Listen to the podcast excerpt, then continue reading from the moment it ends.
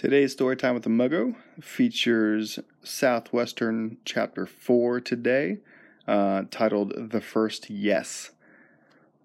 Uh, we're going to go ahead and just get right into this one. It's a long one. Buckle up.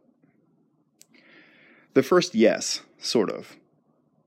Over the course of two days, we'd driven 1,300 miles in 19 hours, stopping in Amarillo, Texas for the night. If you've never been to Amarillo, Texas, don't go to Amarillo, Texas. Upon arriving in Grants, Ricky and I stopped at a chain restaurant for lunch. We'd spotted a half dozen subdivisions on our way into town. It was decided that Ricky would start begging for shelter at the first one we saw, and I'd start at the last one. We'd meet in the middle. If either of us got a good lead, we'd call the other. About 30 minutes later, I sat in my car, trying to psych myself up to get out of the car. I was about to go ask complete strangers if they would take me and my buddy in for the summer. Preferably for free, but we'd pay if we had to. The asinine nature of the entire idea was light years outside my comfort zone. But unfortunately, shelter is one of the most basic human needs, so I had better start knocking on some doors. I parked along the curb of the main street running through the middle of the neighborhood. I targeted a blue house with a car parked in the driveway, meaning somebody was home. Go time. I stood at the end of the driveway no less than six minutes. it's a miracle no one called the police. I was completely overwhelmed with anxiety. All the adrenaline from the sales conference, completely gone. I finally took the first two first few steps toward the front door by telling myself it was merely like ripping off a band-aid. It might sting for a second, but it would be over in no time. Moments later, yep, I knocked on the door. Took two steps back, turned to the side, just like I was taught at boot camp, and prayed ferociously that no one would come to the door, very much unlike what I was taught at boot camp. Footsteps. Then nothing, but I had a feeling I was being examined through a peephole. Finally, the click of the deadbolt sliding open, my prayers evidently fell on deaf ears. Can I help you? She seemed nice. Two of her could two of her kids stood a few feet behind her, curiously watching the strange young man sweating bullets. To be fair, it was super hot. Hi, yeah, my name is Sam, uh, and I'm in town selling books door to door. Oh, thanks, but we're not interested. She started closing the door before I could even comprehend what she'd said. Oh, no, no, no, no, no, no. I'm I'm not selling books yet. I'm actually here for another reason. I laughed nervously. It was then that it dawned on me that a home with a young family probably wasn't going to be a good landing spot for two college age guys trying to crash for the summer. The door opened back up slightly and she peered out at me, waiting for me to tell her what I wanted. Um, okay, so this is going to sound crazy, but my friend and I are here for the summer uh, and we're going to be selling books but we don't have a place to stay yet. I was wondering if you knew of anyone who had a spare bedroom we could stay in? She was incredulous. She opened her eyes real wide and just smirked at me, shaking her head at such an odd question.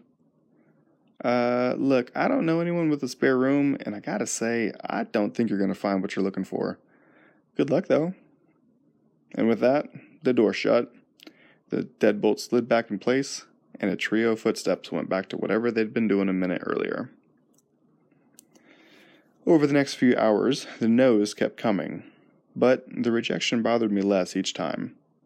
That's not to say I wasn't anxious, just that I felt pretty confident that I could still get a fairly decent night's sleep in my car, if necessary. But the tide would have to turn at some point, so I kept knocking on doors, perfecting my pitch between each house. Finally, I didn't get a no, well, not a hard no, at least. It must have been the 20th house I visited. I knocked on the door of a quaint stucco home with brown shutters on the corner of an intersection. The door opened and the conversation started just like all the others. I explained what me and Ricky were trying to do. The homeowner cocked her head to the side and stared blankly at me. After asking a few concern laden questions, the woman invited me into her home.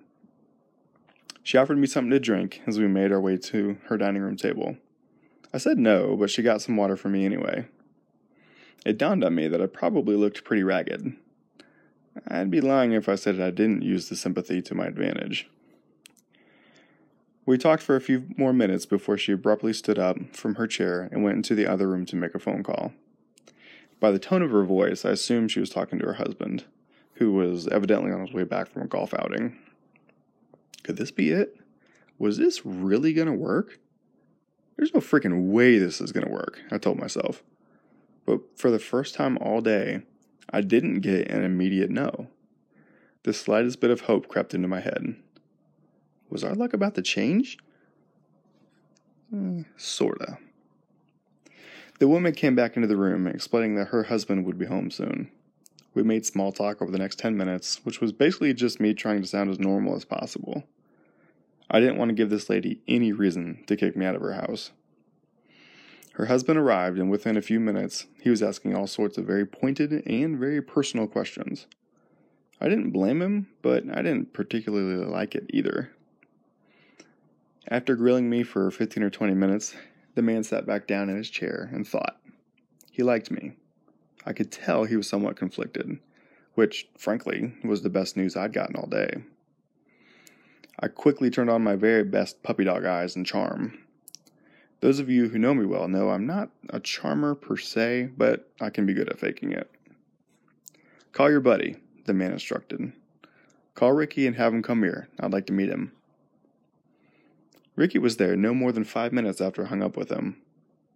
That surprised me, because I thought he'd been on the other side of town.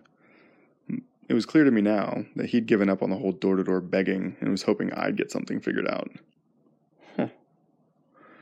The husband and wife went to the front door together to greet Ricky. When the three of them came back into the dining room, though, I could see that the wife was somewhat irked. It didn't make sense to me until Ricky took the seat next to mine. He reeked of cigarettes. I don't think she liked that very much.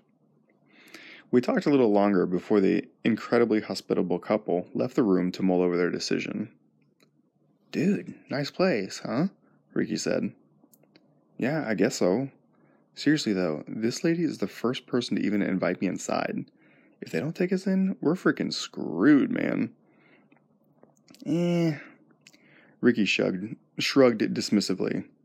I hated him with everything I had in that moment.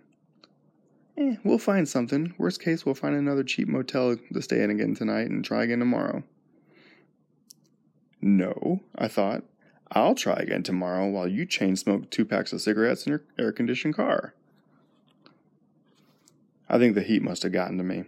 I really liked Ricky, but in that moment, desperate for good news and a calf, whoa, desperate for good news and a safe, clean place to sleep, I didn't care to hear anything optimistic coming from him. I was cranky. The husband and wife made their way back to the dining room table and sat down. They glanced at each other awkwardly, and I sensed a bad vibe.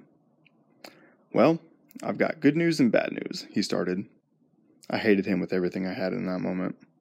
This cliche machine was getting ready to tell me I was homeless. We can't keep you here for the summer with us. That's the bad news. Yeah, boss, I figured that one out. But here's what we're going to do.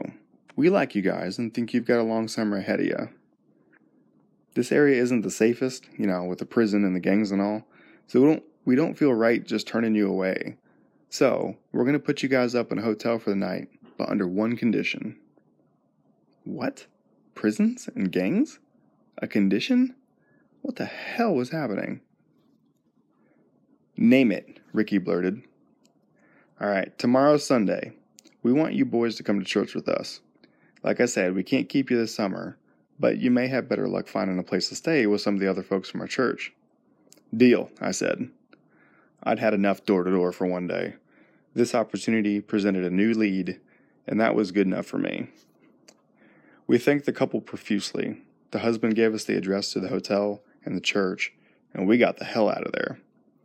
That was one of the things we learned at sales boot camp. Once you close the sale, get out quickly before the customer has a chance to change their mind. It dawned on me that it was probably too late for me to change my mind about what I was going to do this summer. Ricky and I still had a lot to figure out, but at least we had one more day to do so. That does it for chapter four of the Southwestern series. Um, hope you enjoyed it. Come back next week for chapter five. Uh, I promise, I promise, I promise, we are eventually going to get to a point where I start telling you about selling books. it will happen, I know, but all of this stuff is just too wild not to put in there. So, hope you're enjoying it. Uh, feel free to share, like, repost, retweet, whatever you want to do uh, with these stories and the podcast as well. Um, if you're enjoying it, great. Leave a rating, uh, leave a review. Comments are always nice. Comments are always welcome. Um, but yeah, Blue Diamond.